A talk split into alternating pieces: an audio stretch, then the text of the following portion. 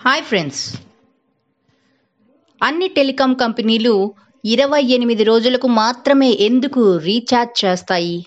నెలలో ముప్పై లేదా ముప్పై ఒక్క రోజులు ఉండగా నెల మొత్తం కాకుండా ఎందుకు రెండు రోజులు వదిలేసి రీఛార్జ్ చేస్తున్నాయో అనే విషయాన్ని మీరు ఎప్పుడైనా ఆలోచించారా? ఇప్పుడు ఆ ప్రశ్నకి జవాబు ఏంటో ఈ వీడియోలో తెలుసుకుందాం. ఒక ఏడాదికి మూడు వందల అరవై ఐదు రోజులైనప్పుడు ఏడాదికి పన్నెండు నెలలు కాబట్టి పన్నెండు సార్లే రీఛార్జ్ చేసుకుంటాం మనం. అదే ఇరవై ఎనిమిది రోజులు మాత్రమే వ్యాలిడిటీ ఇస్తే ఒక్కో నెలలో రెండు రోజులు అనేవి మిగిలిపోతాయి. అలా ఒక్కో నెలలో రెండు రోజుల్ని పన్నెండు నెలలతో మల్టిప్లై చేస్తే ఇరవై నాలుగు రోజులు వస్తాయన్నమాట.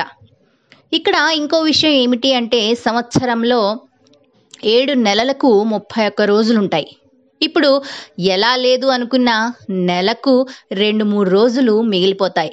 ఈ రోజులన్నిటినీ కలిపితే కనుక ముప్పై రోజులు అదనంగా వస్తాయి. అంటే ఎక్స్ట్రాగా ఒక నెల యాడ్ అవుతుంది అనమాట అంటే పదమూడు నెలలు అన్నమాట అంటే ఈ లెక్క ప్రకారం మనం సంవత్సరానికి పన్నెండు రీఛార్జీలకి బదులుగా పదమూడు సార్లు రీఛార్జ్ చేస్తున్నామన్నమాట.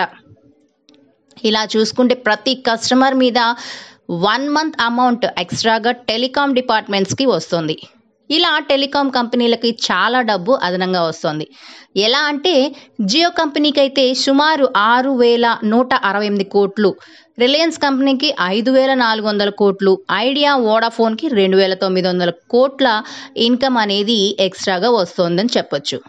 ప్రతి నెల రెండు రోజులు తక్కువగా వ్యాలిడిటీ ఇస్తూ టెలికాం కంపెనీలు ఎంత లాభాల్ని ఆర్జిస్తున్నాయో చూశారు కదా? ట్రాయ్ ఈ సంస్థ గురించి మీ అందరికీ తెలుసు.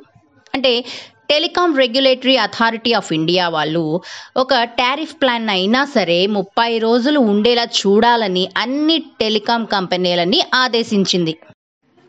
కస్టమర్స్ కోసం సంవత్సరానికి ఒక్క రీఛార్జ్ అయినా తగ్గించాలనే ఉద్దేశంతో ట్రాయ్ ఈ డెసిషన్ తీసుకుంది. కానీ ట్రాయ్ నిర్ణయాన్ని టెలికాం కంపెనీలు మాత్రం వ్యతిరేకిస్తున్నాయి.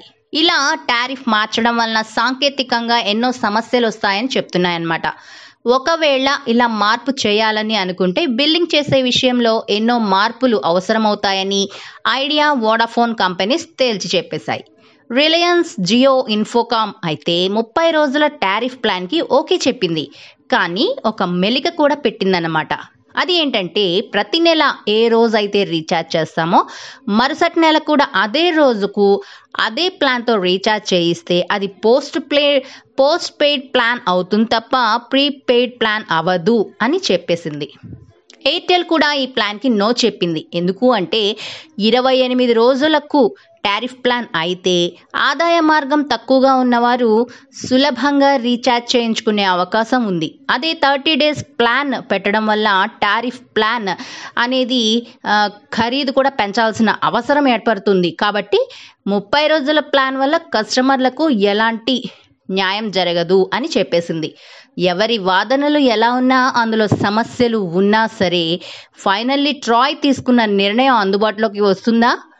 లేదా టెలికాం సంస్థల వాదనలకి వెనక్కి తగ్గుతుందా అనేది చూడాలి.